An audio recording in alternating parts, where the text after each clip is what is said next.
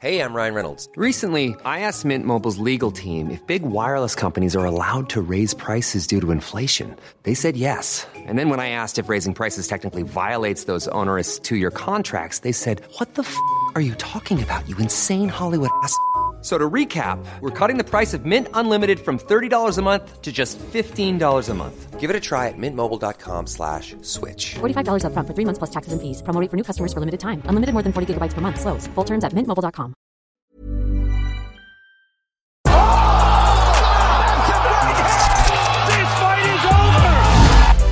Yeah, yeah, yeah, yeah, baby, baby. Abo Flügel Max Holloway. Abo Was Flügel. geht, mein lieber Freund Belasch? Abo Abgefahren. Flügel. Die Flügel. Ja, Ja, wie geht's? Wie steht's? Wie läuft's? Wie fühlst du dich so ähm, äh, Deutschland ohne AKW? Alter, musstest du den Scheiß jetzt reinbringen? Also ich, ich hatte mir jetzt echt, da hast du mich jetzt erwischt. Also da hast du mich richtig erwischt jetzt gerade. Ey, aber ich muss ehrlich sagen, das beschäftigt, also es nervt mich richtig. Ich weiß nicht warum. Aber das ist so, wo ich sage, alter Mann, warum? Ich verstehe einfach nicht. Ich verstehe es einfach nicht. Deswegen wollte ich mal nur gerne deine Meinung wissen. Weil gerade, ey, Zeitalter Energie, äh, 2023, alles elektronische Autos und hast du nicht gesehen. Und dann auch schalten wir mal AKW ab. Und gehen mal auf Holzkohle und auf Kohle wieder. Mhm. Aber hey, Zu, zugunsten des Umweltschutzes. äh, wie viele Millionen Tonnen? Ich hatte letztes Mal gesehen, du hattest irgendwas gepostet gehabt. Zusätzlich durch das AKW, was abgeschaltet, also durch die AKWs, die abgeschaltet wurden. Ich weiß nicht, ich hatte einen Clip von Marc Friedrich gezeigt, der hatte da die Zahlen angegeben, die habe ich nicht mehr im Kopf, aber es scheint schon so, als wenn das nicht zugunsten des Umweltschutzes ausgehen wird. Aber das ist ja das, womit die Grünen sich immer lecker gemacht haben bei der Bevölkerung, ne? Mit diesem Umweltschutzthema.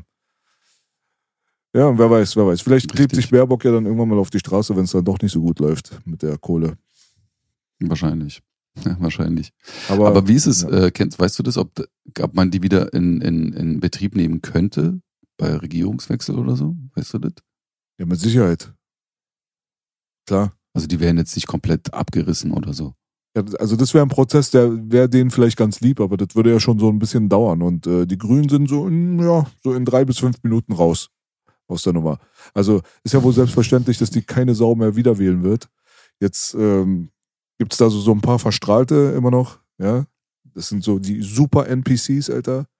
Also die, die leben schon gar nicht mehr, die Mhm. Leute, die die wählen. Es gibt auch so ein paar Leute, denen geht's halt finanziell einfach sehr gut und die sind halt mindfucked und indoktriniert des Todes und äh, die werden dann wahrscheinlich nochmal ein Häkchen setzen bei Baerbock und Co. Aber ich denke mal, die meisten Leute, die so bei klarem Bewusstsein sind, haben jetzt mittlerweile verstanden, was für ein trojanisches Pferd diese grüne Partei war, um Deutschland völlig zu destabilisieren und das wird jetzt immer mehr und mehr klar, glaube ich. Mhm. Voll.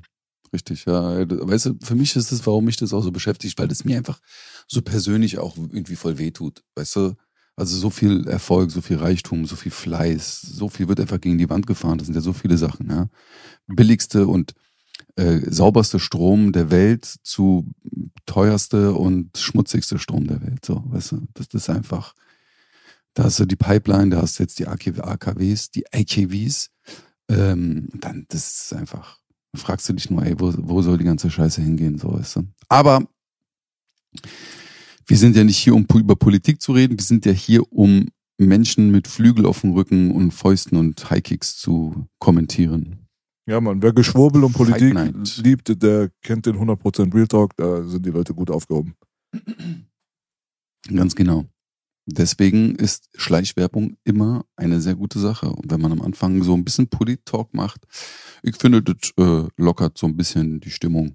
Auch bei dem Zuhörer, ich meine, wir sind ja keine Maschinen, keine MMA-Maschinen sind wir zwar, aber wir sind keine Maschinen von Maschinen, sondern wir sind menschliche Maschinen. Sie sind keine Die dummen andere NPCs. Reden, die sich auch für andere Dinge. Ja, ist richtig. Ganz genau.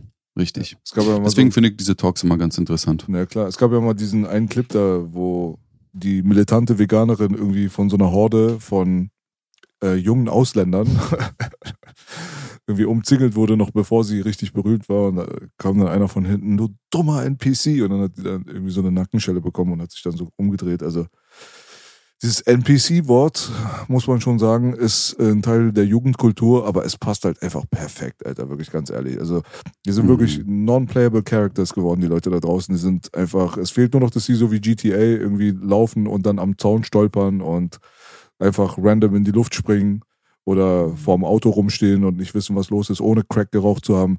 Es ist einfach mittlerweile eine Farce, es ist eine Lächerlichkeit des Todes. Ich kann es auch langsam einfach gar nicht mehr so richtig ähm, ernst nehmen.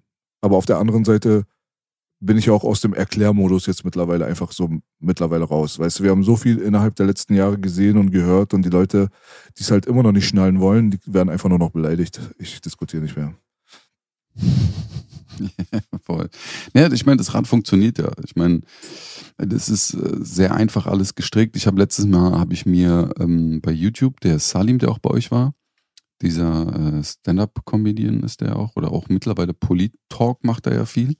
Und da hat er über diese geleakten äh, Informationen, Dokumente hat er gesprochen. Alter, ist schon echt krank, wie das ganze Ding so funktioniert.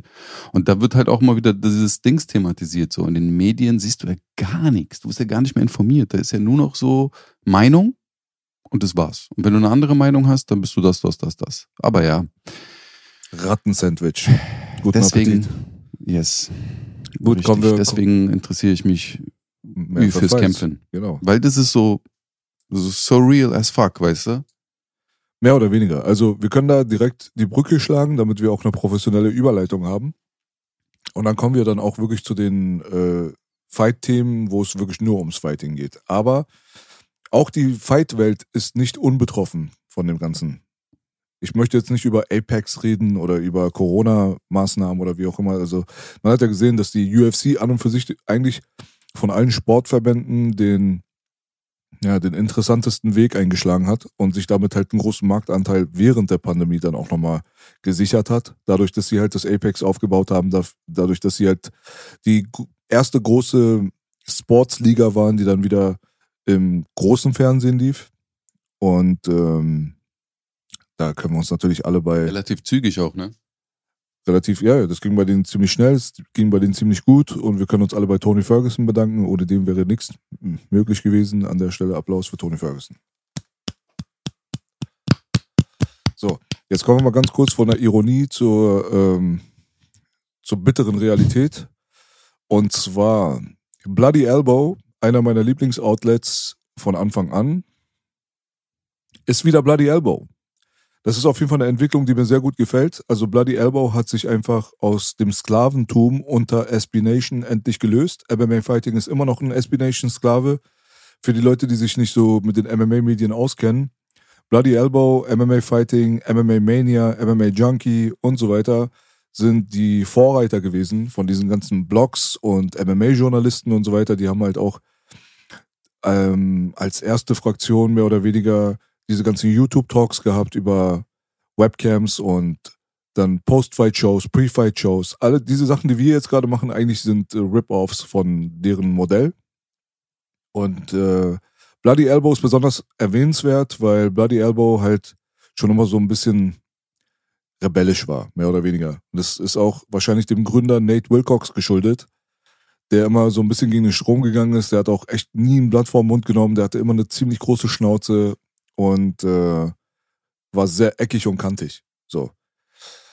Und Mhm. SB Nation hat das Ding dann für sich beansprucht, hat das Ding dann quasi dann aufgekauft, hat Nate Wilcox in eine Editorial-Rolle ge gepackt, der war dann irgendwie relativ irrelevant und ähm, dann ging halt das Zeitalter des Weichgespülten los.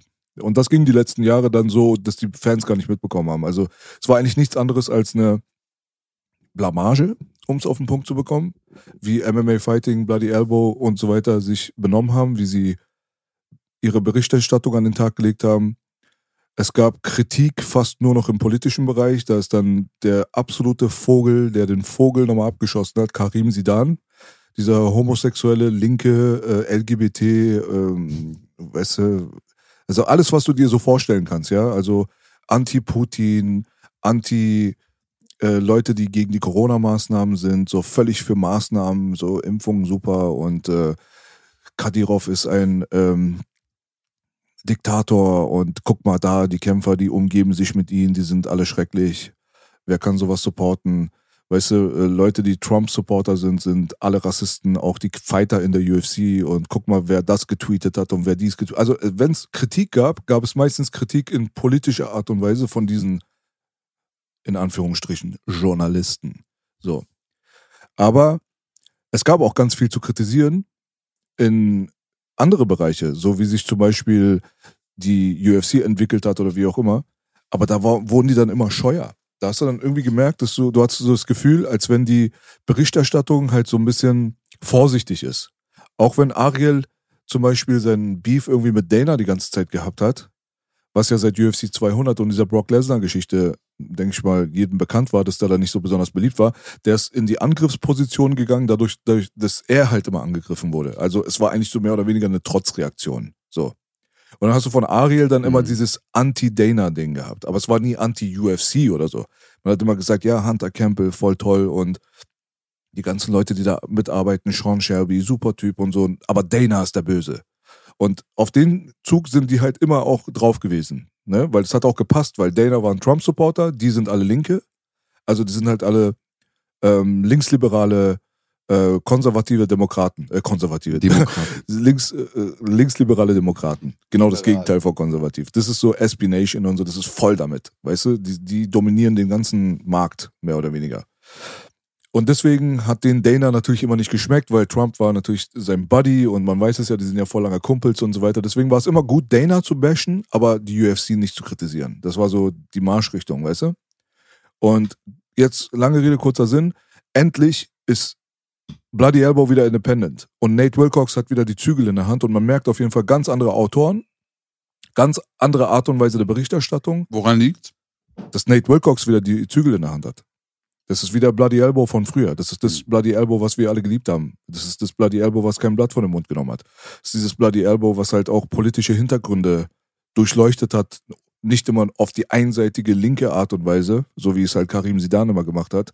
Wirklich, ich krieg die Kretze auf den Typen. Der ist wirklich, der ist, es gibt niemanden, der mich mehr aufregt in der ganzen MMA-Welt als Karim Sidan. Der Typ ist so scheiß unnötig, wirklich. Ich hoffe, der verschwindet für immer.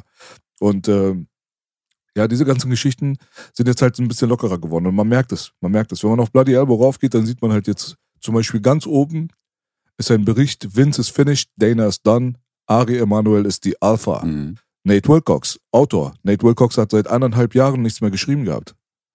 So, weil er sich da auch gar nicht wohlgefühlt hat. Aber hast du, hast du, hast du Informationen? Also weißt du, ob da im Hintergrund irgendwas passiert ist? Oder schließt du das einfach nur, dass du jetzt nee, das ist offiziell. Die haben offiziell gesagt. wieder? Das ist alles offiziell. Die haben gesagt, wir sind wieder independent. Nate Wilcox Mhm. hat wieder die Rechte für Bloody Elbow. Was bedeutet, dass er das wieder so führen kann, wie er denkt, dass es richtig ist. Und er ist halt wirklich einfach giftig. Und zwar in jederlei Hinsicht. Also ihm ist es auch scheißegal, ob es ein Linker oder ein Rechter in Amerika ist, ob das Republikaner sind, Demokraten oder wie auch immer. Äh, der hat selber in der Politik gearbeitet, der war halt äh, auch wirklich in Washington tätig. Also der war tief in amerikanischer po Politik verwurzelt, Nate Wilcox. Und er weiß halt ganz genau, wie Sachen laufen und wie Sachen halt auch kommuniziert werden. Und dementsprechend war er schon immer eine wichtige Figur in diesem ganzen MMA-Journalismus-Schwachsinn. Und äh, diese Leute bei Bloody Elbow, die ich zum Beispiel nicht so geil finde, auch die sind ja unter Nate Wilcox entstanden. Also der war noch nie so, dass er gesagt hat, weißt du, ich habe jetzt irgendeine Fraktion oder so. Das ist es nicht. Aber das war halt immer sehr transparent und frei Schnauze und der hat auch kein Blatt vor den Mund genommen und hat dann auch mal mit härterer Ausdrucksweise Sachen verdeutlicht, wenn es mal nötig war. Und in letzter Zeit sind alle aber weichgespült. Keiner hat sich getraut, mal frei Schnauze zu sein, mal auch mal so ein bisschen, weißt du, Alarm zu machen, so. Weil die halt einfach immer Schiss haben, weißt du, dass da die Connections zu UFC und so weiter dann Nachteile für ihre eigene Medienplattform bringen, weil die sind letztendlich nichts anderes als geldgeil. So, muss man das dazu sagen. Es ist ja, es geht ja nur ums Geld verdienen und man sollte sich da keine Feinde machen und pass gut auf, wie du über dies redest und pass gut auf, wie du das beleuchtest und so weiter. Da merkst du schon, da schneidest du den Leuten dann schon wieder die Eier weg, weißt du? Und äh, dieses Gefühl hatte man ganz deutlich innerhalb der letzten Jahre, weil SB Nation natürlich dominant war, weil unter SB Nation Bloody Elbow und MMA Fighting gelaufen ist und noch einige andere äh, MMA Outlets. Und Bloody Elbow ist jetzt wieder ein bisschen giftiger, zickiger und sprechen auch ein bisschen andere Sachen an und Nate Wilcox schreibt auch selbst wieder. So, das ist auf jeden Fall cool. Dieser aktuelle Bericht zum Beispiel, wo es darum geht, dass die Leute einfach verstehen sollen, dass Ari Emanuel der Alpha ist und dass Vince McMahon eigentlich äh, nichts mehr zu sagen hat und dass Dana seine Zeit abgelaufen ist. das ist halt auch nochmal ein interessanter Bericht. Äh, Man hat sehr selten in der Hinsicht Sachen gehört in letzter Zeit. Deswegen ist es auch wichtig, dass die Leute verstehen, dass die UFC sich verändern wird. Und äh, also WWE ist, ist mir egal. Also Vince McMahon und diese Fusion und so weiter, das geht mir am Arsch vorbei. Ich gucke kein Wrestling. Und ähm, dementsprechend gebe ich einen Shit da drauf. Aber die UFC an und für sich habe ich euch schon Mhm. öfters in diesem Podcast auch gesagt. Wenn Dana weg ist, ja, weil Dana ist noch immer noch so dieses Quäntchen altes UFC. Wenn Dana weg ist, wird sich einiges verändern. Und es wird mir persönlich Mhm. und vielen anderen Leuten nicht gefallen. Ihr seid auf jeden Fall ganz haarscharf dabei, gerade wahrscheinlich, leider muss man dazu sagen, die letzte große Ära von MMA hier über die UFC zu erleben. Sollte das so sein, dass demnächst dann nur noch Ari Emanuel, Endeavor, WME, IMG, wie auch immer die hießen, heißen oder wie auch immer dann komplett die Zügel in die Hand nehmen und ein Dana raus ist und die alten Strukturen dann irgendwie überdacht werden, dann wird UFC zu Disney. Also viel Spaß dabei. Applaus an der Stelle. Ich würde lieber buhen. Also ja, ey, du, das, ja. Aber ich meine für deinen Vortrag.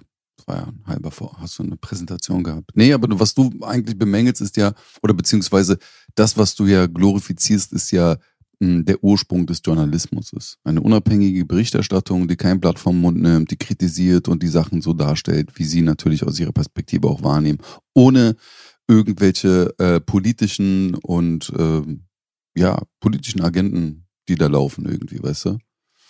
Ähm, deswegen finde ich auch sehr gut. Ich hab, muss ehrlich zu meiner Schande sagen, jetzt Bloody Elbow ab und zu, klar liest man dazu News, aber jetzt nicht regelmäßig und ähm, in der Intensität, so wie du das machst. Aber, lieber Belasch, du bist ja bekannt dafür, dass du in allen Sachen ein Nerd bist. By the way, wo mich letztes Mal ein Kumpel gefragt hat, schöne Grüße von dem David, der ein großer Fan von dir ist, hat er mir gesagt, meinte, ey, wo hat der die ganze Zeit her? Wie macht er das? Warum weiß der so viel? Wie viel liest er? Sag ich, du fragst du mich? Keine Ahnung. Da musst du den Leben Belasch fragen. Aber ja, Was viele nee, ich Leute verstehe, nicht was wissen, du meinst. Und schön, das zu sehen. Ja, was viele Leute über mich nicht wissen, ist, ich habe ja einen Zwillingsbruder. Das ist ja das große Geheimnis, was ich jetzt heute zum ersten Mal gelüftet Der auf habe. deinem Kopf? Nein, nein, wirklich als Zwillingsbruder. Mein Bruder. Du kennst ihn ja, jetzt tu nicht so. Also deswegen, mich gibt's zweimal, sonst könnte ich das ja alles gar nicht schaffen. Ja, so. Der sieht einfach genauso aus wie ich und wir tun dann immer so, der eine macht MMA-Podcast, der andere macht 100% Real Talk. So, einer von uns rappt, der andere ist Stripper. Und ähm, Jetzt Ja. ist die Katze aus dem Sack. jetzt ist die Katze aus dem Sack. Ich schäme mich auch für meinen anderen Bruder, der rappt. Wirklich, ja. Ja, ja, Strippen ist besser. Nee, also ähm, ich, klar, also ich, ich gebe mir Mühe, auf jeden Fall so informiert wie möglich zu sein. Allerdings leidet natürlich mein musikalisches ähm, Vorwärtskommen dadurch extrem. Also dadurch, dass die Industrie mich jetzt so ein bisschen rausgekapselt hat und mir nicht die Möglichkeit gibt, mich äh, künstlerisch zu entfalten, habe ich eigentlich nichts anderes als Möglichkeit, als jetzt diesen Medienscheiß hier zu machen. Was auch cool ist, das bringt halt die Brötchen irgendwie auf den Tisch und so, alles gut, aber ich wurde schon rausgeekelt aus der Musikindustrie. Und das ist halt eine Sache, das ist so, das hat sich ganz, ganz tief als Psychose in mein Unterbewusstsein eingebrannt. Und auch wenn ich hier sitze und äh, gute Miene zum bösen Spiel mache, habe ich extreme Rachegedanken. Und ich werde meine Rache bekommen. Mhm. Aber natürlich, ähm, Halal. Auf richtige Weg. 100% Haram, Bruder, ich schwöre dir. Ich gehe über jede Leiche. Wartet ab. Also das, das, was mir diese Industrie angetan hat, ich werde Kollateralschaden erzeugen, mein Bruder. Da wird die Scheiße gegen den Ventilator fliegen. Mhm. Gib mir nur einmal die Möglichkeit von da oben, bitte, ich falte die Hände und ich werde alles hier zerreißen, was dafür zuständig war, mich unten zu halten. Und das war wirklich völlig ernst gemeint. Und der erste auf der Liste ganz oben, den kennen die Leute auch, der ist demnächst dran. Aber egal. Ähm, wir kommen mal ganz kurz äh, auch schon wieder zu der Geschichte davor.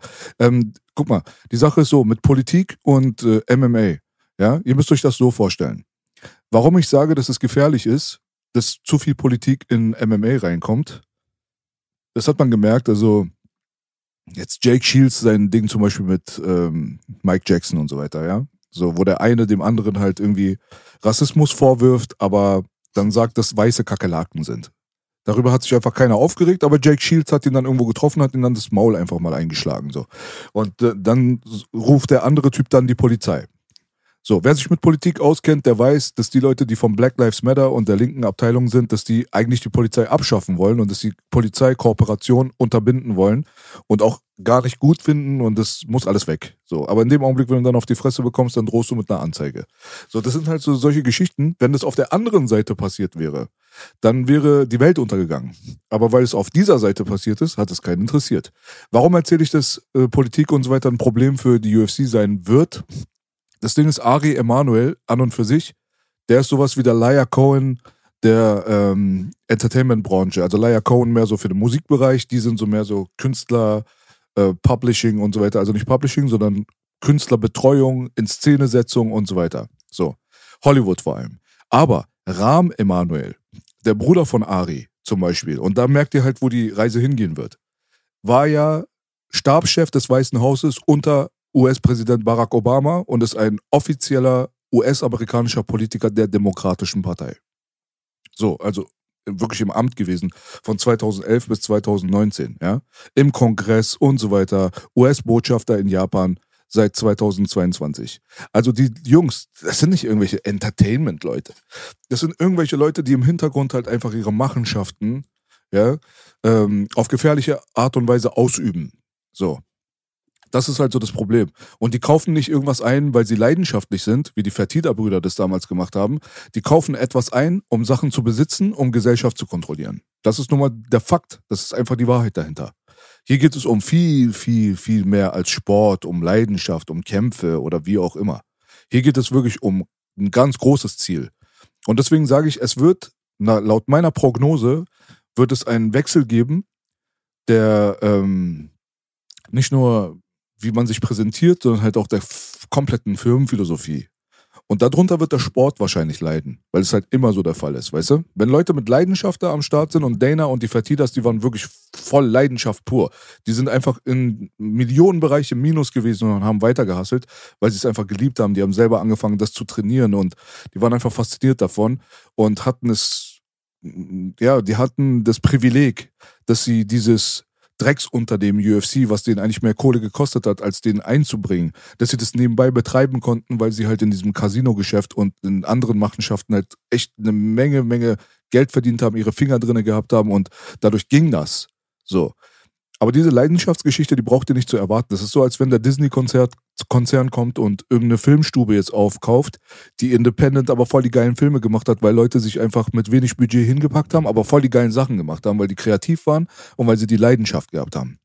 So, das gleiche ist mit Hip-Hop damals passiert. Als Hip-Hop damals die Straße getroffen hat, war es eine Leidenschaftsgeschichte. Das war eine Sache, die aus den Ghettos gekommen ist, wo sich halt perspektivlose Leute ein Ventil ermöglichen konnten, um den harten Alltag so ein bisschen besser zu überleben und so weiter. Und dadurch halt Farbe in die Hoods gebracht haben, eine Partykultur mit reingebracht haben, Strommäste angezapft haben, einfach so Blockpartys gefeiert haben. Die Leute hatten Spaß, die haben mal ihren Alltag vergessen und so weiter. Und daraus wurde halt auch eine richtige Kultur. Leute haben angefangen, sich künstlerisch zu entfalten, ob das Graffiti war, ob das Tanzen war, ob das Rappen war, ob das DJing war, Produzieren war und so weiter. Und dann kam dann schon wieder diese Krake. Dann kam schon wieder diese Industrie. Dann hat die Industrie sich das wieder zu eigen gemacht und heutzutage haben wir dann, was passiert, wenn die Industrie sich mal wieder Kreativität und Leidenschaft zu eigen macht? Es endet in Modus Mio. Okay? Das ist leider die Realität hinter dieser ganzen Nummer. Dementsprechend, alle MMA-Fans müssen leider alarmiert sein. Es könnte wirklich sein, dass wir die letzte Phase von dem gerade erleben, was wir alle so lieben. Und deswegen genießt es einfach in vollen Zügen und vergesst nie, nichts ist für immer man denkt immer, Sachen, die gut sind, die werden immer gut bleiben, aber Hollywood ist, glaube ich, das beste Beispiel, dass es halt ganz anders kommen kann. Dementsprechend freut euch, genießt die Zeit und nimmt es nicht für selbstverständlich. Mhm. Ja, du. Ja.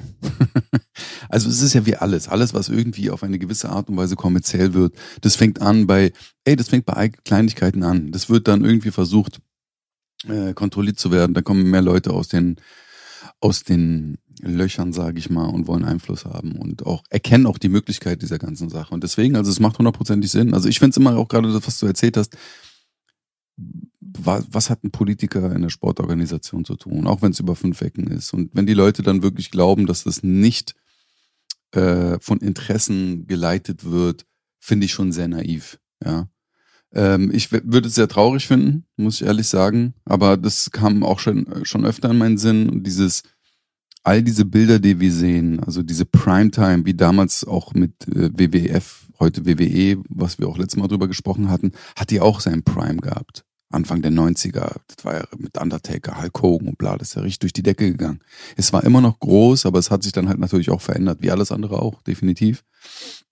Und ja, da stimme ich dir hundertprozentig zu. Lasst uns das genießen, solange es da ist. Ähm, Gott sei Dank haben wir viele andere Organisationen, die gerade irgendwie äh, versuchen, auch in Amerika Fuß zu fassen, siehe One FC.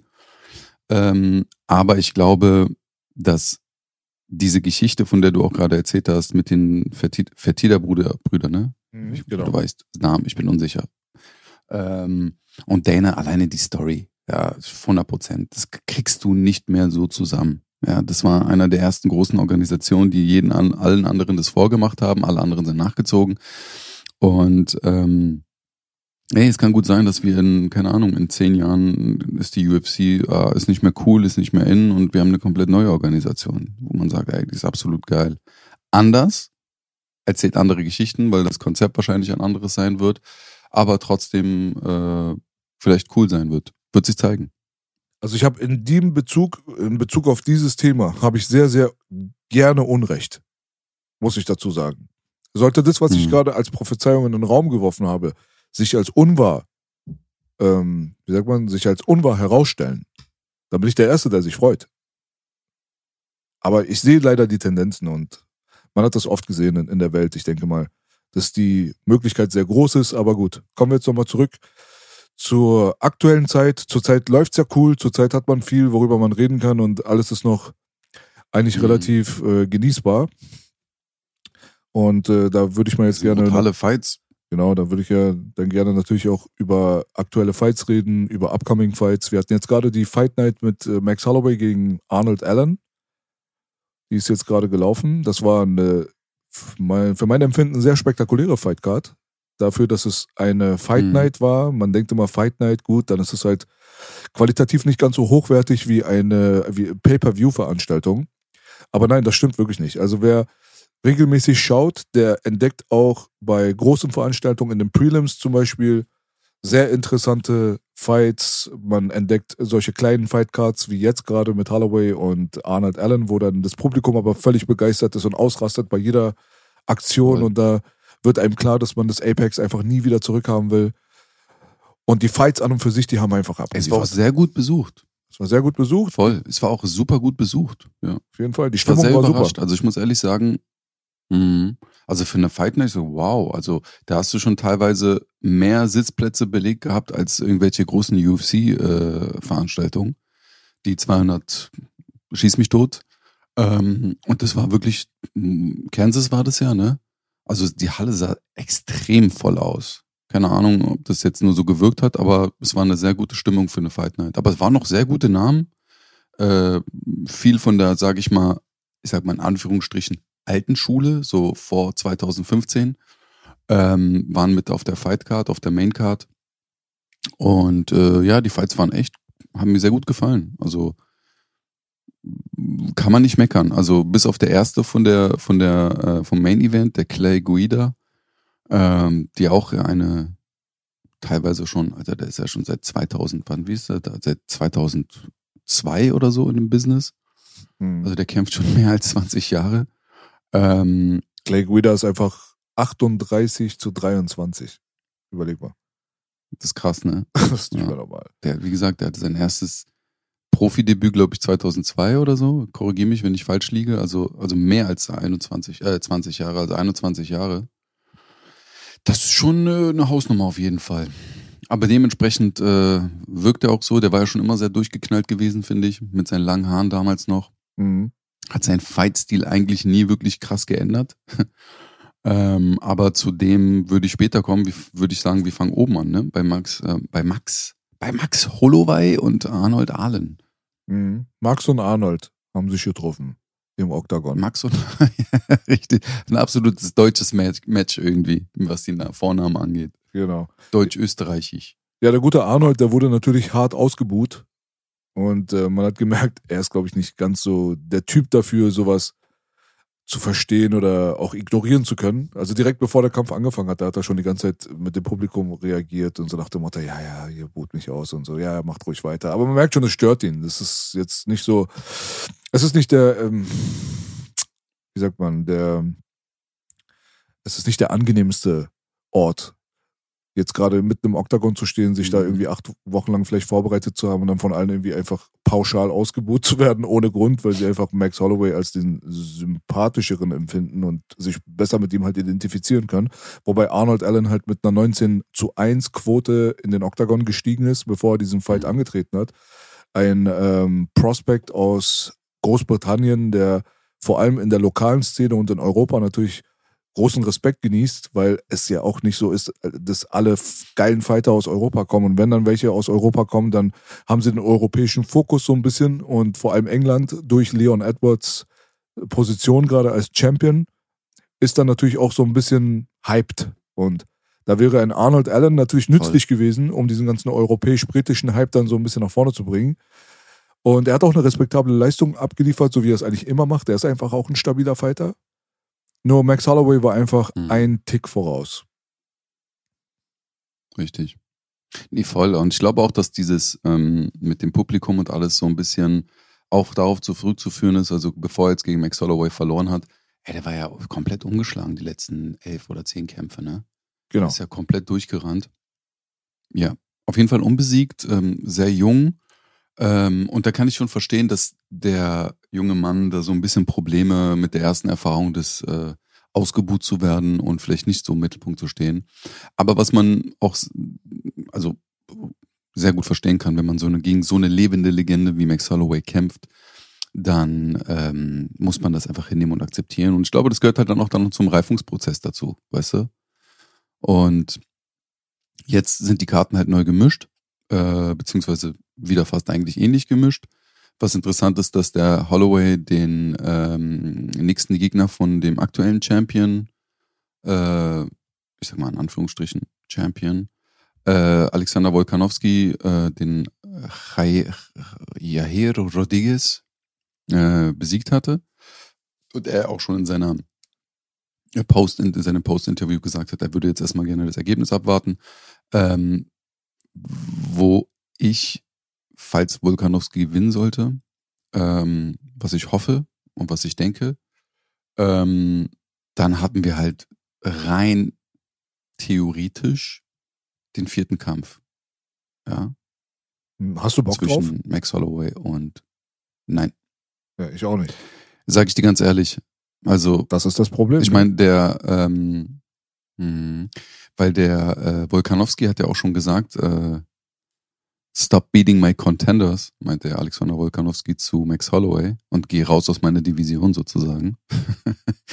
also, ähm, ja, also ich find's, ja, ich meine, wir hatten das Thema letzte Woche schon mit äh, Adesanya und äh, Pereira. Ähm, Adesanya. schwierig.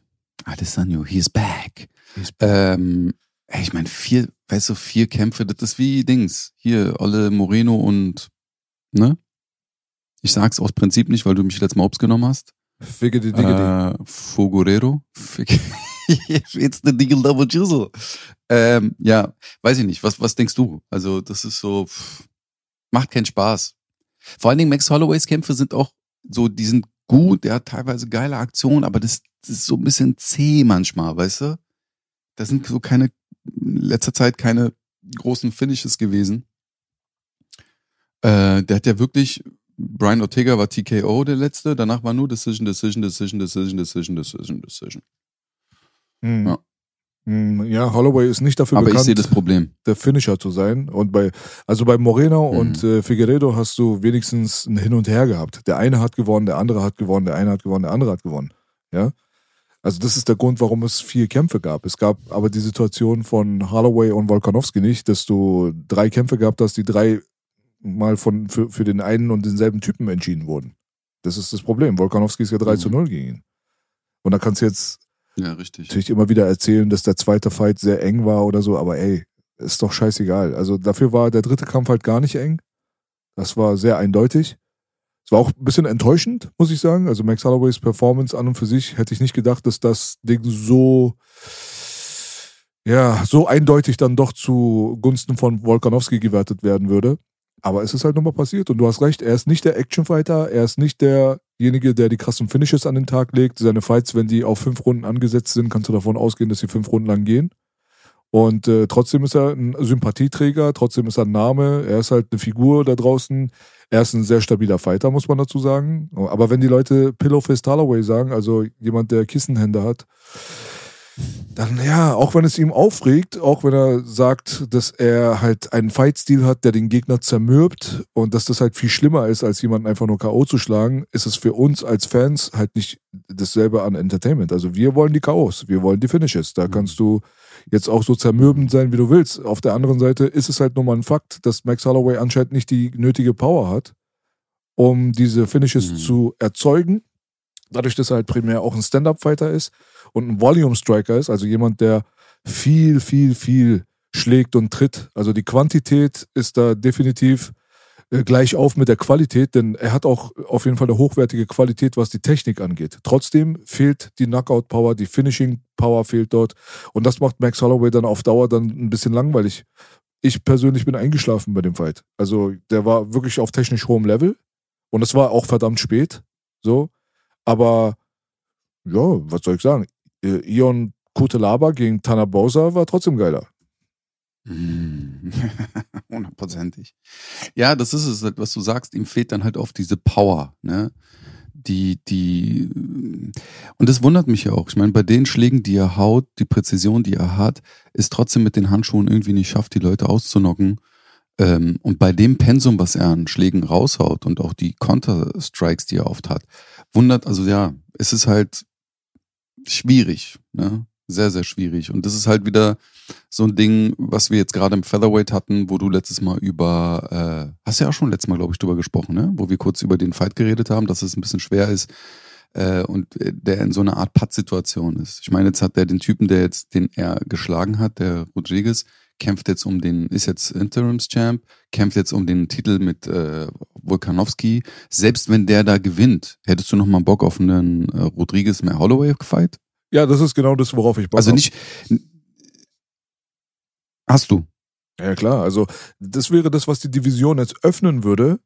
Und äh, da, also Jair ist zwar derjenige, der verloren hat gegen Holloway, aber ist nicht derjenige, der unbedingt verlieren wird gegen Volkanovski. Weil Styles make fights und so ein Scheiß, man kennt diese Sprüche, die sind halt einfach auch real, weißt du? Also ich würde mich echt überhaupt nicht wundern, wenn wir demnächst halt aus heiterem Himmel and new wirklich undisputed äh, Featherweight Champ Jair Rodriguez hätten. Und dann würde sich die Division dann dadurch öffnen und dann wäre es auch alles spannender. Denn Holloway könnte dann gegen Jair ran, der dann ein wirklich, ja, der ist dann halt der der ist halt der unumstößliche Champion. Da gibt es da nichts mehr zu reden, wenn er Volkanovski besiegt hat. Und dann ist es klar, dass Holloway natürlich den nächsten Shot verdient hat, weil er A, die ganzen Contender weggerotzt hat und auf der anderen Seite natürlich einen Sieg gegen Rodriguez schon vorzuweisen hat. Dementsprechend würde da ein bisschen Farbe reinkommen. Mhm. Mal abgesehen davon, dass so ein Volkanovski, der tanzt halt einfach zu, auf jeder Hochzeit. Ja, der geht hoch, eine Gewichtsklasse, kommt jetzt wieder runter, um zu gewinnen, um wieder hoch zu gehen. Das sind alles keine guten Zeichen.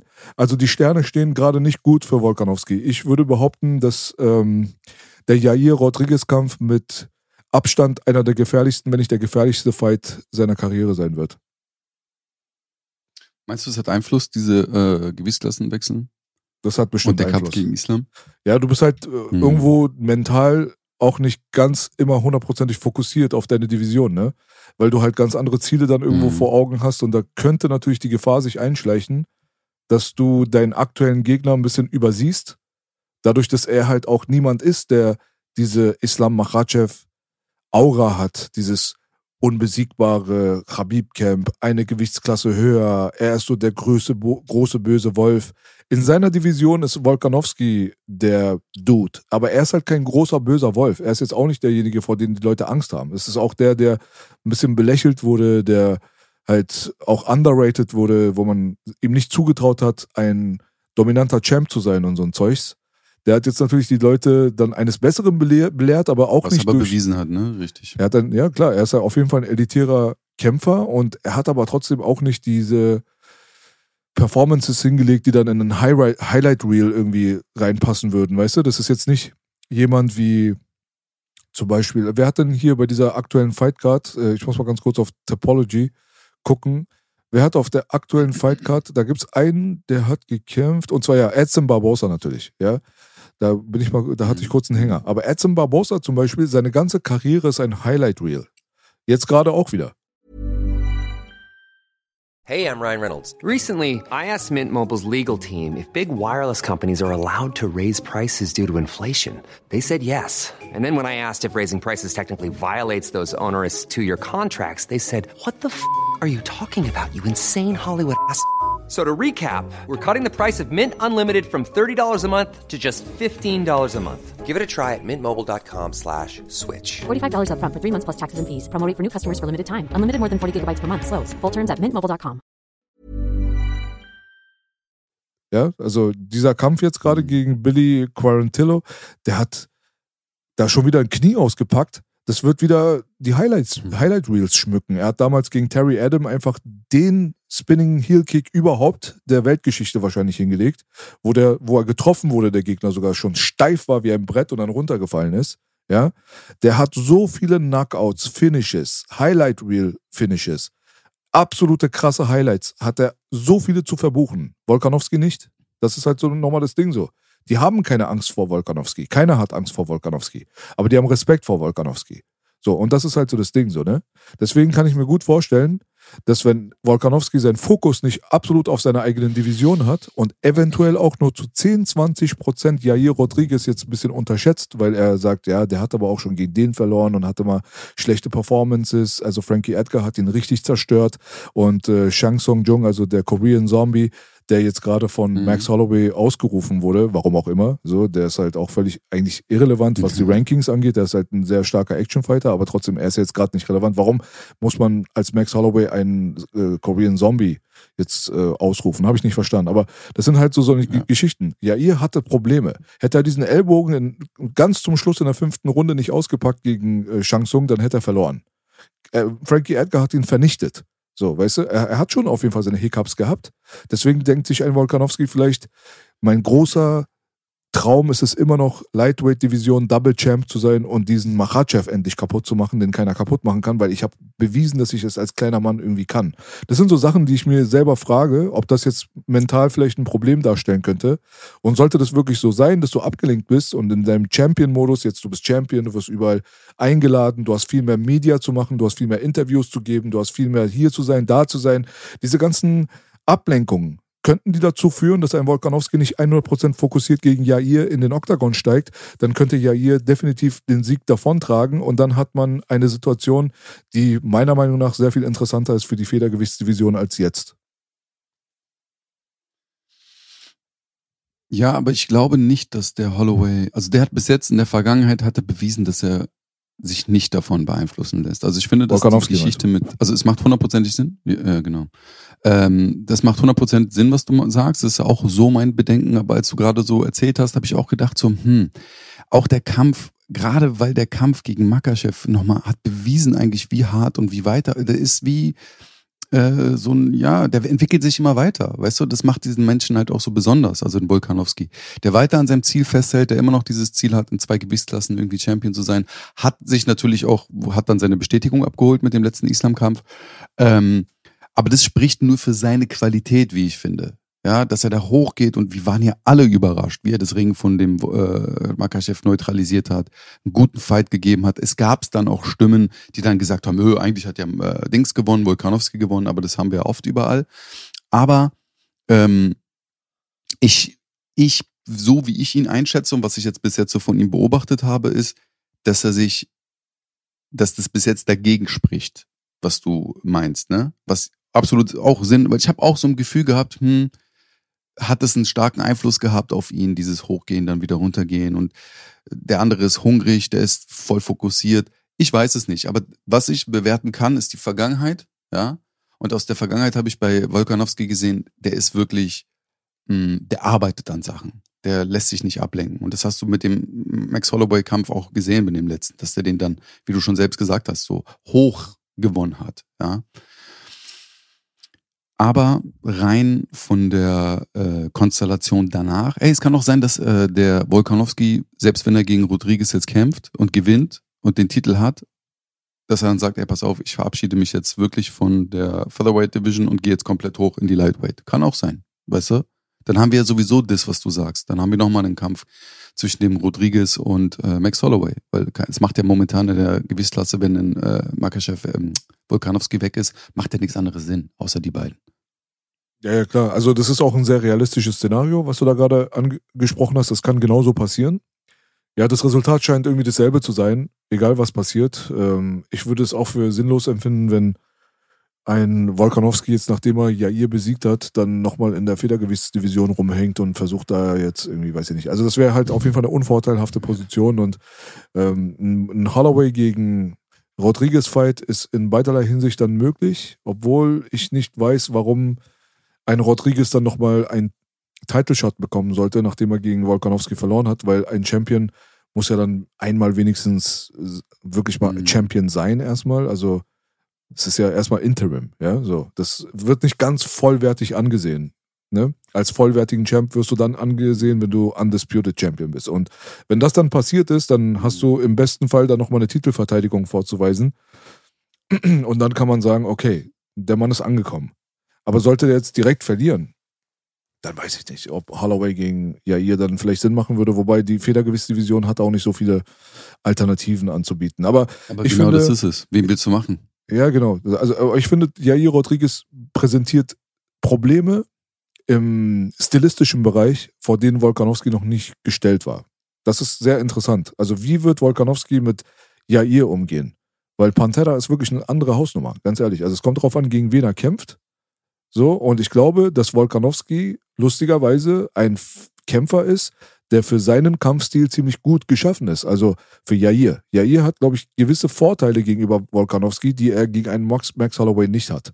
Bei Jair könnte es dann doch schon entscheidend sein, dass er größer ist, dass er den Reichweitenvorteil hat, dass er eigentlich mindestens genauso akkurat und schnell ist wie Volkanowski, aber trotzdem halt eine andere Physis an den Tag stellt, dadurch, dass er halt größer, mehr Reichweite, sehr mobil, sehr diverses Arsenal, wo Max Holloway relativ beschränkt ist. Also Max Holloway ist halt ein Bread and Butter Fighter, der ist halt jemand, der primär boxt und Bodykicks an den Tag legt, aber im Grappling eigentlich an und für sich, also er vermeidet das Grappling, er vermeidet es sehr gut.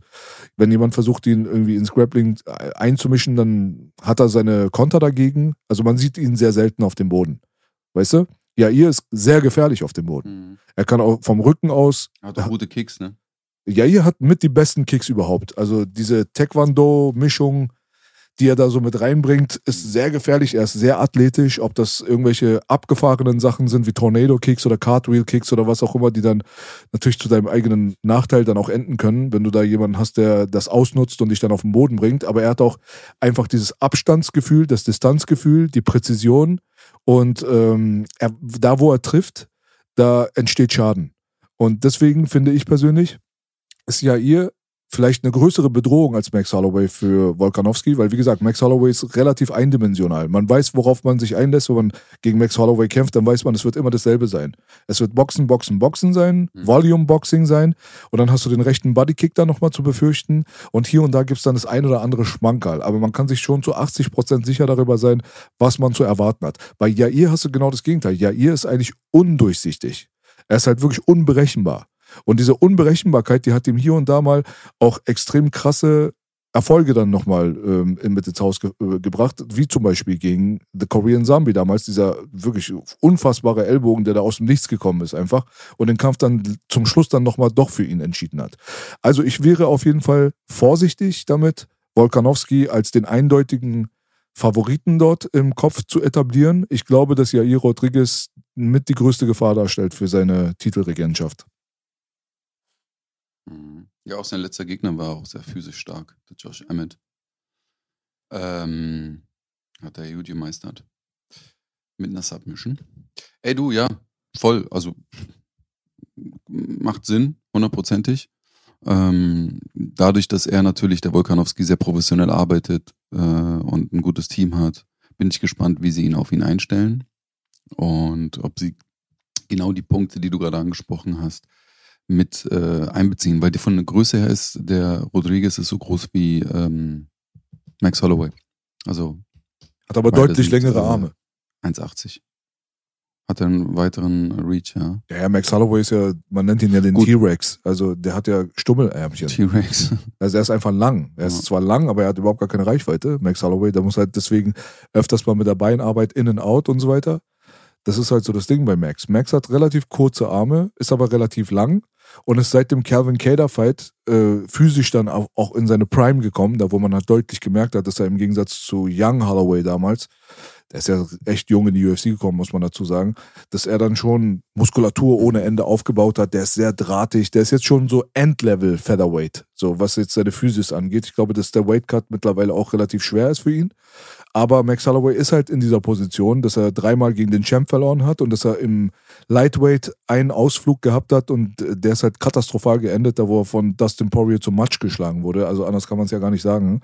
Und da hat man halt gemerkt, dass die Power, die Mhm. ihm da fehlt im Featherweight, dass die natürlich dann in der Lightweight-Division dann zu einem noch größeren Problem wird, weil die Leute in der Lightweight-Division einfach viel, viel härter schlagen und viel, viel dominanter sein können in der Physis als die Leute, die er sonst bekämpft in der Featherweights-Division. Da hat er dann auf einmal diese, diesen Vorteil der Größe halt nicht. Und dadurch, dass er halt relativ kurze Arme hat, dann kämpft er jetzt aber gegen Leute, die genauso groß sind wie er, die aber eventuell längere Arme haben, wie ein Dustin Poirier, die einfach viel vernichtender, also vernichtenderes Boxen an den Tag legen können, auch wenn Holloway halt technisch Mhm. sehr ähm, präzise ist und bedacht ist und alles relativ clean und so weiter abläuft, hat er halt diese Punching Power nicht. Die haben die aber in der Lightweight Division. Das hat er am eigenen Leib zu spüren bekommen. Also müsste Max Holloway eigentlich zu Hause jetzt gerade sitzen und beten, dass Jair Rodriguez gewinnt, dass er nochmal die Möglichkeit hat, Champion zu werden, denn die hat er nicht, wenn Volkanovski gewinnt. Mhm. Ja, true. Ich glaube, dazu ist äh, nichts mehr hinzuzufügen. Ich bin immer überrascht, wie, wie, wie klein die Leute immer sind. So, also, äh, auch Nate Diaz und Co. Ja, also 1,80 ist jetzt. Max Holloway kommt dann immer so groß vor, weißt du? Ich meine, Connor ist ja auch nicht wirklich groß, aber naja, die Macht der Medien und der Kamera. Ja, äh, nächster Fight. Äh, richtig. Edson Barbossa gegen. Gegen? Ja, sag mal. Belasch? Sag mal, sag mal, sag mal den Namen. Nö, gegen Billy. Gegen Billy. Gegen Billy. Billy muss reichen. Gegen Billy. Ja. Billy muss reichen. Billy muss Auch, reichen. äh, Er heißt ey, ab heute Billy Kampf. muss reichen. Ja, Billy. Billy muss reichen, richtig. Ähm, ja, war 17-4, bevor er gegen Edson Barbosa ver ge verloren hat. Hatte äh, in der UFC fünf Siege, drei Niederlagen. Ähm, sieht sehr viel jünger aus, als er ist. Also ich hätte den jetzt so auf, auf 27 geschätzt, so wie der aussah. Äh, aber ist mittlerweile auch schon 34. Gegen unseren alten Freund äh, Edson Barbosa, der ihn brutal mit einem Knie ausgenockt hat. Während des Takedown-Versuchs. Aber auch so ein Beispiel von, weißt du, die Leute, weißt du, die drillen immer wieder, also selbst im Training, man sagt ja immer wieder und das sagen auch immer wieder, wenn du zum, zu einem anständigen Ringercoach gehst, der auch MMA-Erfahrung hat, ey, triff die Hände, beschäftige den Gegner jeweils und dann shoote. Damit dir so ein Scheiß wie jetzt äh, bei dem Fight nicht passiert, dass du irgendwie eine Linke schlägst und dann dieses eingespielte, okay, ich shoote jetzt und der andere dann irgendwie den Rhythmus herausbekommen hat, äh, den Code geknackt hat sozusagen äh, und die dann dieses Knie einfach reinbrettert. Wie der Barbosa das gemacht hat. So ist es. So ist es. Ja, also der, der gute Billy, ähm, der ist, ja, das ist jetzt, es ist kein Kämpfer, der mich jetzt besonders interessiert, muss ich dazu sagen. Der hat gegen Clay Guida dann irgendwie Grappling gehabt, vorher, wo er verloren hat. Und dann hat er gegen Shane Burgos verloren gehabt.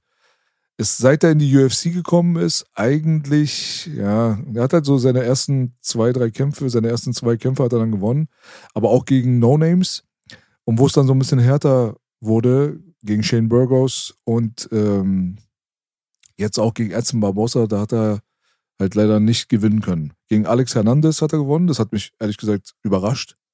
Ich dachte, dass, äh, also er hat ihn halt getroffen, es war halt Standing TKO, da ist halt der Referee dazwischen gegangen und Alex Hernandez war, glaube ich, für die Gewichtsklasse einfach ein bisschen zu klein, der ist jetzt auch hochgegangen. Aber Shane Burgos zum Beispiel, einer meiner Lieblings-Action-Fighter aus der UFC, hat die UFC ver verlassen und ist zu PFL gegangen. Und es ist was sehr mh, Ungewöhnliches passiert jetzt an diesem Wochenende und zwar hat äh, die PFL erstens mal eine Menge Kohle für Sha- Shane Burgos springen lassen, weil er ist äh, aus der UFC rausgegangen war, aber auf einer zweifachen Siegesserie, glaube ich. Ich glaube, der hatte zwei Siege und ist als Gewinner quasi raus, was relativ selten, selten ist in der UFC.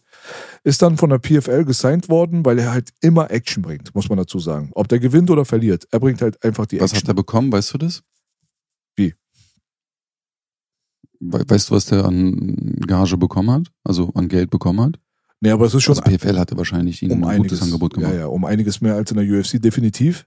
Er hat ein sehr gutes Angebot von äh, der PFL bekommen und das Ungewöhnliche an der ganzen Sache ist, er ist nicht direkt ins Turniersystem eingestiegen, sondern hat halt direkt den Champion, also den Sieger der letzten Saison, also den Canadian Gangster Hm. Olivier Aubin-Mercier direkt dann als Gegner bekommen. Also das war halt jetzt gerade Headliner an diesem Wochenende bei der PFL. Und äh, man muss dazu sagen, dass Shane Burgos, wie auch immer, Federgewichtler war. Also ich habe nie verstanden, wie er das geschafft hat. Denn auch jetzt hier als Lightweight, äh, der sein Debüt als Lightweight gerade gehabt, war der auf der Waage so ripped. Also man hat Bauchmuskeln, Fasern gesehen und so weiter. Also wie auch immer der Federgewicht gemacht hat, es war wahrscheinlich super ungesund. Jetzt ist halt Olivier Aubin-Mercier auch ein Gegner, der den Kampf äh, relativ dirty machen kann mit viel Greifen gegen den Cage drücken und ähm, eigentlich funktionales Grappling anstatt gefährliches Grappling und so weiter. Und dieser Kampf ist jetzt auch nicht zu seinen Gunsten verlaufen. Shane Burgos hat dann nach Punkten verloren gegen Olivier Aubameyang, was ja auch wirklich nichts ist, wo man sich schämen muss. Aber die Investition der PFL hat sich da in der Hinsicht jetzt erstmal noch nicht gelohnt. Aber das wollte ich nochmal ganz kurz angesprochen haben. Der Mann ist halt einfach eine Maschine und es macht einfach richtig Bock, seine Fights anzugucken. Außer er wird halt gegen irgendwelche Point-Fighting-Grappler in den Octagon geschickt, dann ist die Sache dann auch nicht mehr so geil. So, aber warum ich das alles gerade angesprochen habe, es ist halt ein, einer der letzten Gegner gewesen. Es ist einer der letzten Gegner gewesen von unserem guten Freund Billy. Ja, den Rest hier mit dem Nachnamen sparen wir uns. Edson Barbosa auf der anderen Seite hat ihn, wie du gerade richtig gesagt hast, ausgenockt. Edson Barbosa hat wieder mal ein Highlight Reel Finish zu seinem Showreel dazu packen können, hat aber natürlich auch einen sehr holprigen Weg hinter sich gebracht. Dadurch, dass er gegen Bryce Mitchell verloren hat, zu, äh, zuletzt gegen Giga Chikadze verloren hat, zu, zuletzt. Davor gegen Shane Burgos auch gewonnen hat, muss man dazu sagen. Makwan Amerikani gewonnen hat und dann waren dann wieder Verluste. Da war dann Dan Ige, da war dann Paul Felder, da war Justin Gaethje und äh, vorher gab es Kevin Lee, dann gab es Rabib äh, Nurmagomedov, dann gab es Tony Ferguson. Also es sind die Leute, gegen die er verloren hat, aber er hat gewonnen gegen zum Beispiel Anthony Pettis, gegen Benil Dariush, gegen Dan Hooker, auch gegen Paul Felder das erste Mal. Und wenn du noch ein bisschen weiter runter guckst, dann siehst du Namen, also was seine Gegner angeht, wie Michael Johnson, Bobby Green, Donald Cerrone. Hm. Hm. Und Krass. das ist schon auf Ja, jeden Fall krass, seinen, ne? Seinen Peak gehabt. Ja, aber überhaupt, Mhm, wen er voll. alles bekämpft Ja, ja. hat. Also Win or Lose spielt gar keine Rolle, aber Mhm. die Namen alleine, die ich gerade aufgezählt habe, mal abgesehen davon, dass der Ilya Topuria-Fight ähm, leider gecancelt wurde, der letztes Jahr äh, hätte stattfinden sollen, das ist halt einfach eine Murderer's Row, sagt man so. Also das ist so wirklich Death Row. Das ist eigentlich Mhm. der Todestrakt. Du hast einfach nur einen Killer nach dem anderen vorgesetzt bekommen. Und äh, ich persönlich finde, das war genau wie bei Jose Aldo auch langfristig wahrscheinlich ein Fehler, sich da so runter zu hungern und Federgewichtler zu werden im Falle von Edson Barbosa. Der hatte, also das, ist, das sieht nicht mehr normal aus. Aber er hat halt jetzt gerissen, er hat sein Knie gelandet, er hat gewonnen. Applaus, Gratulation, einer der krassesten Actionfighter aller Zeiten in der UFC. Er hat so viele Highlights, unfassbar. True. Applaus. Warum weigerst du dich zu klatschen? Ich habe geklatscht. Mann? Ich habe geklatscht. Achso, ja. Ähm, ja. Äh, Jakobi gegen Mursakanov. Mursakanov. Du hast es probiert, Bruder. Das ist alles, was zählt, wirklich. Der gute Wille. Ey, ich bin echt überrascht. Ich bin echt überrascht, wie die Kommentatoren diese ganzen Namen auch so brutal flüssig und schnell äh, aussprechen dann in den Fights. Ich meine, die haben ja noch, also ich bin ja noch, ne, so, die haben ja jeden Tag damit zu tun, irgendwelche Zungenbrecher auszusprechen und dann im Eifer des Gefechts. Und sie zu amerikanisieren Aber ist doch richtig, Murzakanov. Ja, richtig. Murzakanov. Murzakanov. Asmat. Asmat Murzakanov. Az- Asmat. Azamat war doch der von Borat, ne? Keine Ahnung. Hast du Borat den Film gesehen? Dieser dicke, Ja, ja, dieser fette. Sein Best Buddy war doch Azamat, oder nicht? Das weiß ich nicht mehr. Weiß ich nicht. Aber der Bruder Azamat äh, hat sehr geil gekämpft, find, wie ich finde. Hat leider in der dritten Runde ein bisschen abgekackt. Aber sehr explosive Hände, sehr dynamisch auf den Beinen, sehr beweglich, sehr gutes Amateur, also sehr gutes russisches Sowjetboxing an den Tag gelegt. Ähm, eine sehr explosive linke Schlaghand. Hat den Bruder Jakobi auch, glaube ich, in der zweiten Runde zu Boden geschickt oder angenockt. Ähm, hat dann am Ende aber nicht gereicht und da zeigt halt auch wieder, dass im Halbschwergewicht, weil der dann halt natürlich sehr leichtfüßig ist, der Asamat, ähm, dass das schon hart auf die Kondi geht. Und wenn du dann noch einen Typen hast, ich meine, der Jakobi war körperlich sehr stark, hat sich ein bisschen beeindrucken lassen von dem Boxen, was ich auch vollkommen verstehe, des Asamats. Ähm, mich hab, ich habe mich halt mal nur gefragt, was macht er, wenn der wirklich gegen jemanden kämpft, der seine Kicks wirklich gut timet und gut einsetzt im Halbschwergewicht. Ähm, aber wie gesagt, dritte Runde fand ich dann sehr knapp. Ich glaube, da wurde er fast, fast getappt. Weiß ich gar nicht. Aber es wurde dann schon so, oh shit. Gutes Comeback von den Dustin Jacobi. Aber hat definitiv die ersten zwei Runden abgegeben und der Asamat, den behalte ich auf jeden Fall im Auge, weil ich das Boxen sehr interessant finde von ihm. Ja.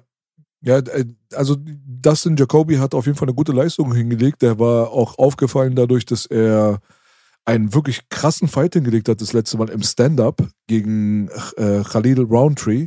Und Khalil Roundtree ist ja einer der eigentlich angsteinflößendsten Puncher aller Zeiten. Also egal in welcher Division, wenn du mich fragst. Also da, wo der Mann hinhaut, da wächst echt kein Gras. Der erinnert an Rumble Johnson so ein bisschen. Rest in Peace. Und ähm, mal abgesehen von seinen emohaften Post-Fight-Talks, wo ich ganz schnell den Raum verlasse, wenn es das nächste Mal passieren sollte, ist Khalid Roundtree auch wirklich ein extrem krasser Fighter, also den ich auch wirklich sehr, sehr gerne zugucke, den ich auch schon länger im Visier habe und so weiter. Der hat gegen Gökhan Saki ja damals auch einen überraschenden Sieg im Stand-Up dann nach Hause holen können, hat Eric Anders im Stand-Up besiegt, ja, und äh, ist halt schon Stand-Up-mäßig Elite. Ich kann mir nicht vorstellen, dass es irgendjemanden gibt, der eindeutig besser ist in dieser Division als er, was Stand-Up angeht. Ah, Und dann kam Justin, äh, Jaco Dustin Jacoby. Und die beiden haben sich einen krassen Krieg hingelegt und es hat geendet in einer Split Decision. Wer den Kampf nicht gesehen hat und auf extrem ekelhafte Stand-Up-Fights steht, der kann auf jeden Fall auf Fight Pass raufgehen und sich diesen Fight mal geben.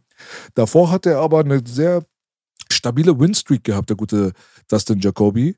Und zwar hatten wir 1, 2, 3, 4, 5, 6, 7, 8, 9, 10, 11 Siege hintereinander. Einmal kurz pausiert durch ein mm, Draw gegen Ion Kutelaba, der auch auf derselben Fightcard gekämpft hat. Und jetzt hat er halt leider zwei äh, Niederlagen hintereinander hingelegt, hat, aber, hat sich aber bei beiden, Fighten, bei beiden Fights wirklich sehr gut angestellt und ich bin weiterhin gespannt auf die kommenden Kämpfe von Dustin Jacoby und wie du schon gerade gesagt hast, seinen Gegner behalten wir auch im Visier und auf dem Schirm. Es scheint auf jeden Fall ein aufstrebender und auch interessanter Prospect zu sein in dieser Division. Ist halt ungeschlagen, aber muss sich in der UFC natürlich erstmal beweisen. Hat jetzt drei Siege nach Hause holen können, nachdem er in der Contender Series gekämpft hat. Und macht auf jeden Fall Spaß und wir sind gespannt auf mehr. Voll. Definitiv. Ich würde sagen, den restlichen Kram würde ich ganz kurz nur abhandeln. Ja. Das, äh, dass wir da einen Mhm. Schnelldurchlauf machen für heute, denke ich mal, ist das enough für die Fightcard. Mhm. Äh, wir haben Ion Kutelaba, das ist einfach, er ist einfach so Entertainment pur. Also ob der gewinnt oder ob der verliert, Ja, weißt voll. du, der zieht dich einfach in irgendeine Art von absolut hektischen Krieg rein und äh, entweder kriegst du aufs Maul oder halt nicht. Und es hat mich gefreut, dass er gewonnen hat, weil hätte er jetzt zum vierten Mal hintereinander verloren, dann wäre der gute Hulk dann wahrscheinlich, ähm, ja, dann wäre er aus der UFC geflogen. Und dann hätten wir keine Stare-Downs mehr gehabt, wo er Leuten unkontrolliert und sinnlos ins Gesicht schreit. Und das geht ja mal gar nicht. Und deswegen ist es geil, dass Ion Kutelaba gewonnen hat, finde ich persönlich. Tanner Bowser, ja, der hat sein Ding gemacht. Er ist halt auch 20 zu 10 zu 1. Ist ein stabiler Fighter, erinnert so ein bisschen an Leute wie Brian Barberina und so weiter. Ist cool, dass er da ist, aber wenn er weg ist, vermisst ihn, glaube ich, keiner. Schön, dass Pedro Munoz gewonnen hat gegen Chris Gutierrez. Chris Mhm. Gutierrez ist äh, natürlich derjenige, der Frankie Edgar das letzte Mal in den Ruhestand geschickt hat. Dadurch ist er natürlich automatisch unsympathisch. ne, der hatte so ein paar respektlose äh, Dings, die Sachen dann nochmal gesagt in, gegenüber Frankie, aber die kannten sich dann auch. Aber es wurde halt irgendwann zu einem sehr technischen, hochwertigen Sparringsfight, muss ich dazu sagen, der aber schon genug Drive gehabt hat, dass man äh, gefesselt vor dem Bildschirm stand. Von beiden finde ich persönlich eine stabile, solide Mhm. technische Leistung. Und äh, nach drei Runden war das Ding dann zu Ende. Rafa Garcia gegen Clay Guida. Ich finde, Rafa Garcia ist ein, ist ein Talent, definitiv. Also in der Division jemand, den man beäugen könnte, auch wenn er gegen Drakar Klose verloren hatte das letzte Mal und auch gegen Grützmacher und Nasrat Akbaras schon verloren hat, sind es aber wirklich die ein- einzigen drei Verluste seiner Karriere und er hat auch immer gegengehalten. Es sind auch keine Niederlagen, wo er K.O. geschlagen wurde, das sind alles Decisions und so weiter. Macht einen stabilen Eindruck, kein Championship-Material, aber war ganz cool. Äh, Brandon Royval hat in den Prelims einen extrem krassen TKO hingelegt mit einem glücklichen Mhm. Knie, was wahrscheinlich Knie. dazu gedacht war, den Oberkörper des Gegners zu treffen. Aber der Gegner hat sich dann für den Takedown nach vorne gebeugt und hat das Ding dann direkt gegen das Kinn bekommen, ist direkt auf den Boden gegangen, sehr spektakulär. Und äh, den Rest, den kann man eigentlich äh, außen vor lassen. Insgesamt eine sehr entertainende Fightcard, dafür, dass es nur eine Fight Night war. Ja, muss ich sagen, dass der Fight, der von den High-Profile-Fights am wenigsten entertaining war, irgendwie trotzdem der Max Holloway-Arnold-Allen-Fight war. Und der war aber auf technisch hohem Niveau und es ist permanent was passiert. Es ist über fünf Runden lang nicht irgendwie krass stehen geblieben oder hat sich jetzt extrem in die Länge gezogen oder und das zeichnet dann den Rest der Fightcard halt aus. Insgesamt auf jeden Fall eine Empfehlung, guckt euch das Ding an. Si. Si, Senor. Ja, super. Äh, Hast du im Schnelldurchlauf sehr gut zusammengefasst, wie ich finde. So, gibt's noch irgendwas, was du auf der Seele hast, my friend? Äh, upcoming Events? Mhm, Naja, hier, Nate Diaz gegen Jack Paul. richtig. Meinst du, das ist äh, ein, eine Aufmerksamkeit wert? Ich sehe auch gerade, dass äh, vor drei Tagen der PFL-CEO announced hat, dass Jack Paul auch ein MMA-Debüt machen will. Wahrscheinlich bei äh, PFL. Ja, das, ist schon ein bisschen länger her, dass er bei PFL unterschrieben hat und äh, da ein paar Promo-Clips rausgekommen sind. Und er hat auch gesagt, dass er kämpfen will. Aber die Nate Diaz-Geschichte, die ist ja schon voll in, weit in der Ferne. Also es ist jetzt nicht so, als wenn der Kampf irgendwie übermorgen stattfindet. Die haben das Ding jetzt irgendwie angeteased und dann muss man jetzt eine halbe Ewigkeit warten, bis der Kampf dann wirklich tatsächlich stattfindet. Und bis der dann irgendwann mal in den Oktagon geht und für PFL mal irgendwie MMA kämpft, da kann zwischendrin schon einiges passieren. Aber es ist gut, dass er sich eine zweite Tür aufmacht, weil nachdem er jetzt das letzte Mal verloren hat, seinen Boxkampf, könnte er natürlich an Relevanz verlieren. Sollte er das nächste Mal gegen Nate Diaz dann auch aufs Maul bekommen, dann ist vielleicht auch dieses Jake Paul äh, dann langsam zum Scheitern verurteilt und dann kommen wir dem Ende entgegen eventuell und dann könnte ja ein zweiter Karrieremove in Richtung MMA dann schon der Arschretter sein, um sich selber relevant zu halten. Ja, richtig. Ja, also es wird wahrscheinlich auch wieder so ein Showkampf werden und äh, leider finde ich, haben die das natürlich in der Vergangenheit immer sehr gut gemacht. Es gibt natürlich bestimmte mh, so Gerüchte wie mit äh, Tyron Woodley und Co., dass die nicht wirklich K.O. gegangen sind oder Silver, sondern dass das Ganze ein bisschen gestaged war. Aber es ist trotzdem, es zieht sehr viel ähm, Aufmerksamkeit scheinbar. Die Leute verdienen sehr gutes Geld, die äh, in Rente gegangen sind von der UFC und äh, es bleibt interessant. Bleibt interessant. Und ist immer eine gute Unterhaltung wie die Universum-Box-Veranstaltung irgendwie. Richtig. Ja, Obwohl äh, die ein bisschen mehr Cringe haben. Cringe-Gefühl. die haben viel mehr Cringe-Gefühl. Die sind auf jeden Fall auf einem ganz anderen Cringe-Level unterwegs. Das ist ja schon Henry Cejudo-Metier. Ähm, Nate Diaz hat angedeutet, dass er den Boxkampf hinter sich bringt und danach dann in die UFC zurückkommt, um seine Feinde dann nochmal anzugehen, die er im Visier gehabt hat, bevor er die ja? Organisation verlassen hat. Also er hat da so angedeutet, dass er sehr stark daran interessiert ist, wieder in die UFC zurückzukommen. Und der ist ja auch im Gegensatz zu einem Francis Ngannou oder so, ist ja auch gern gesehen. Obwohl er die Organisation verlassen hat, ist er ja dann mit Nick Diaz dann direkt äh, zur äh, Fightcard dann aufgetaucht, dann direkt eine Fightcard danach, ich weiß nicht mehr, was das war, aber es war in Vegas. Und ähm, der wurde fotografiert, der wurde gefilmt, er wurde mitten in den Stream eingeblendet.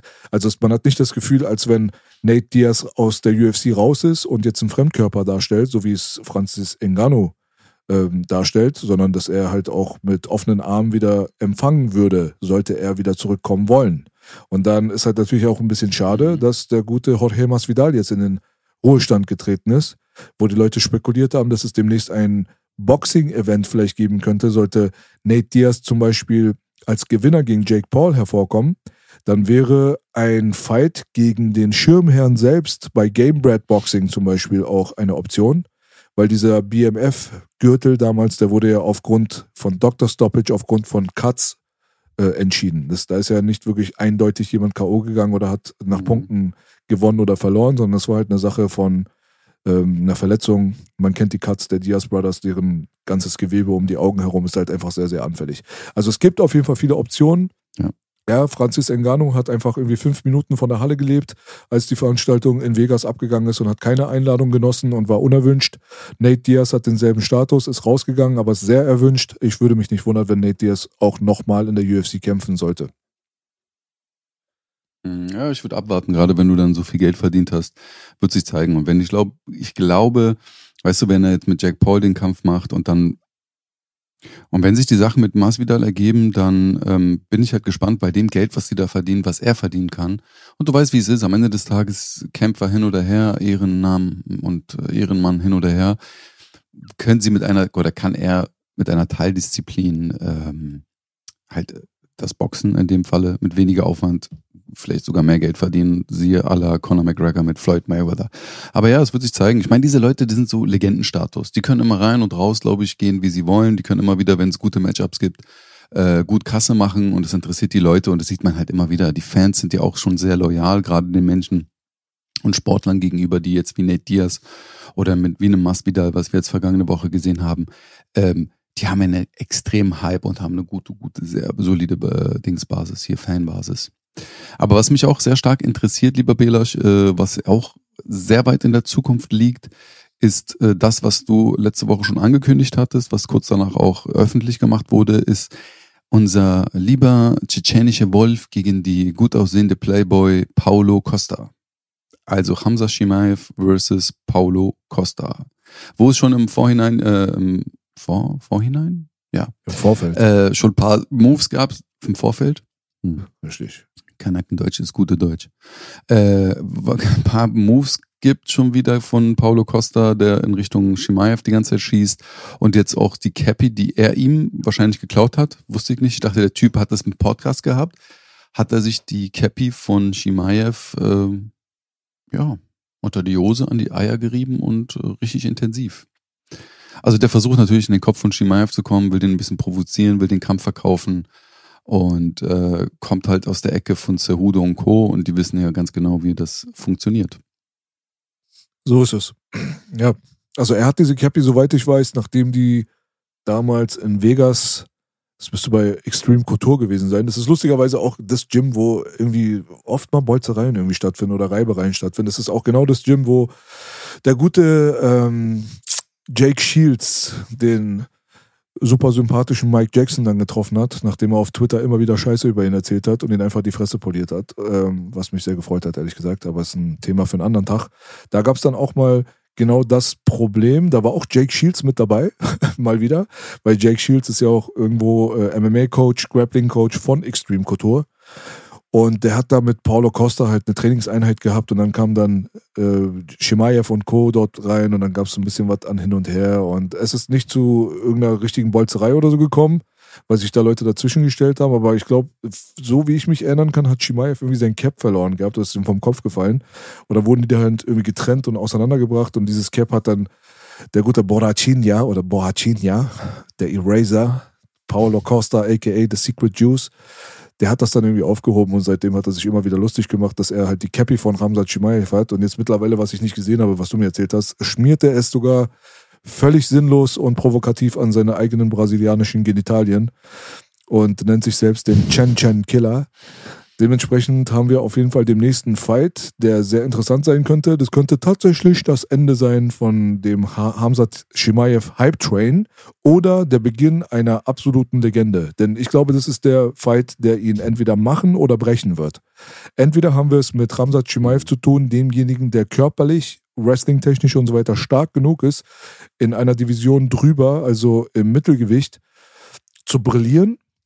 Wenn er jetzt auch noch so ein Kraftpaket vor sich hat, wie Paulo Costa, der locker easy leicht, Light Heavyweight kämpfen könnte. Ja? Jemand, der gegen äh, Joel Romero gekämpft hat und ihn besiegt hat. Jemand, der, also in Form von Joel Romero, der mit Sicherheit ein sehr viel besserer Wrestler ist als Ramzat Chimaev, körperlich in um einiges überlegen ist und mit auch absoluter Garantie ein viel gefährlicherer Striker ist als Ramzat Chimaev. Also wenn diese Hürde, Paolo Costa, der es geschafft hat, gegen Joel Romero den Actionfight von Joel Romeros Karriere wahrscheinlich hinzulegen, wo man weiß, dass der Fight gegen Israel Adesanya zum Beispiel genau das Gegenteil war, wo Leute einfach nur gegenübergestanden haben, sich gegenübergestanden haben und nichts ist passiert mehr oder weniger und dann hieß es, du warst schuld, nee, du warst schuld. Das Gegenteil davon war der Paulo Costa Fight. Da haben sich die Boys echt drei Runden lang richtig gegeben. Richtig. Ja, ja, und mhm. wenn Hamza Chimaev es schaffen sollte, gegen Paulo Costa in dieser Form dann als eindeutiger Gewinner hervorzugehen, dann akzeptiere ich ihn als eine tatsächliche große Gefahr und Bedrohung für den aktuellen Champion. Mhm. Ja, voll. Äh, man muss dazu sagen, dass äh, Romero zu dem Zeitpunkt, glaube ich, nicht mehr das Ringen anwenden konnte aufgrund seiner Verletzung am Wirbel, Halswirbel oder so war das. Ähm, aber ich sehe es ähnlich wie du, äh, weil mir der Kampf zwischen Shimaev und Burns so ein bisschen im Kopf hängt. Und der Costa ist halt auch physisch A stärker als der ähm, Burns, größer als der Burns und hat halt, äh, ist sich halt auch nicht zu schade, wirklich in einen fetten Brawl zu gehen und sich im Stand-up gut zu schlagen. Äh, Ringertechnisch weiß ich jetzt nicht, wie stark Paulo Costa da drin ist. Ähm, aber sein Jiu-Jitsu ist stark. Und ja, gebe ich dir vollkommen recht. Also das wird jetzt äh, zeigen, aus welchem Holz Shimaev geschnitzt ist und wie stark wirklich sein Wrestling ist, ja. Weil die Defense, die alleine den Burns hatte, da hat er selbst da sehr starke Schwierigkeiten gehabt mit seinem, was so sein Vorteil ist. Man muss aber zu seiner Verteidigung natürlich auch zu sagen, bei dem Kampf gegen Burns war der erste große super Hype-Fight, wo er so in der Öffentlichkeit war, wo dem Publikum das erste Mal da war, wo der Trainer halt schon ausgerastet ist bei ihm und meinte, ey, halt dich an so einen Gameplan. Also der ist so ein bisschen durchgedreht. Und äh, ich meine, bis dahin ist jetzt eine, eine Menge Zeit. Der trainiert ganz, ganz sehr viel Striking momentan, ist oft im Tiger Muay Thai, pendelt scheinbar immer zwischen Abu Dhabi, äh, in Dubai und Thailand, trainiert sehr viel. Und ey, ich freue mich auf den Kampf. Also egal wie es ausgeht, ich freue mich sehr auf den Kampf. Und wie du schon sagst, das wird halt wie so ein mh, mm, Nate Diaz gegen Connor oder Nate Diaz Masvidal Fight werden können für den Shimaev. Ja. Also das wird so, so ein Kampf, der dann praktisch über die nächsten Jahre entscheidet. Ich bin sehr gespannt auf diesen Fight. Ich finde, das ist genau das richtige Matchmaking. Es ist das perfekte Matchmaking, weil die beiden haben eine History. Mhm. Die beiden haben Beef miteinander, die provozieren sich gegenseitig auf Social Media. Und ähm, ich meine, was willst du sonst machen? Jetzt Ramsat jetzt direkt in einen Title Fight zu werfen, hat er einfach nicht verdient, haben wir schon tausendmal besprochen. Man kann nicht neun Pfund Gewicht ver, äh, verpassen und danach dann einen Title Fight bekommen. Es ist unmöglich und es sollte auch niemals passieren. Dementsprechend braucht man irgendwas, was halt die Würze reinbringt. Und jetzt hast du die Würze, du hast die Storyline, du hast die Feindschaft, du hast auch einen Gegner, der halt einfach so der absolute Gatekeeper ist in dieser Division. Wenn du schaffst, an Paulo Costa vorbeizukommen, dann kann man dich auch nicht mehr, dann kann man dein, deine Position dir nicht mehr absprechen. Dann kannst du sehr gerne auch einen Titelfight mhm. bekommen. Ich meine, wir haben es mit Gilbert Burns haben wir es mit einem Karriere-Lightweight zu tun. Der hat die meiste Zeit seiner Karriere als Leichtgewicht gekämpft. Wir haben es mit Jorge Masvidal mit einem Karriere-Lightweight zu tun. Der hat die meiste Zeit seiner Karriere als Leichtgewicht gekämpft. Wir haben es mit Nate Diaz mit einem Leichtgewicht zu tun, der einfach nicht cutten will. Ja? So, das muss man mal einfach mal festhalten. Und dann hast du auf der anderen Seite einen Paulo Costa, der noch bevor der gute Alex Pereira in die Division gekommen ist, der massivste von allen war, weil Joel Romero dann die UFC ja. verlassen hatte, aber das sind halt die, die am massivsten waren, die waren schon viel zu mächtig eigentlich für die Division. Da sieht man ja, dass Joel mittlerweile Light Heavyweight kämpft, dass die Leute immer gesagt haben, Paulo Costa muss definitiv eine Gewichtsklasse hoch, der ist zu viel, der ist zu groß, der ist zu big. So, also kommt ein Hamzat, der meistens irgendwelche Leichtgewichter bekämpfen sollte oder bekämpft hat, ja, der aus der Welterweight-Division kommt, 15 Pfund, in eine höhere Division und kämpft auch noch gegen den massivsten. Das ist genau der Test, den ich gerne sehen wollen würde. Deswegen freue ich mich auf jeden Fall sehr auf diesen Kampf und äh, applaudiere für das Matchmaking. Ja, voll. Voll. Also es ist ein richtig guter Kampf, auf den ich mich freue. Ähm, äh, nach, dem, nach, der, nach dem Sommer. Mm, Wir haben ja vor dem Sommer noch einige, die mich sehr interessieren. Aber ich würde sagen, dazu beim nächsten Mal mehr. So ist es. Ne? Ja, lieber Bilas, ich danke dir für das sehr äh, informative Gespräch. Äh, politisch, sportlich korrekt. Und äh, ich hoffe, ich hoffe äh, sehr bald in Videoformat. Auf jeden Fall. Ich würde mal sagen, sportlich korrekt, politisch unkorrekt. Wir bleiben unbequem. Ich sehe.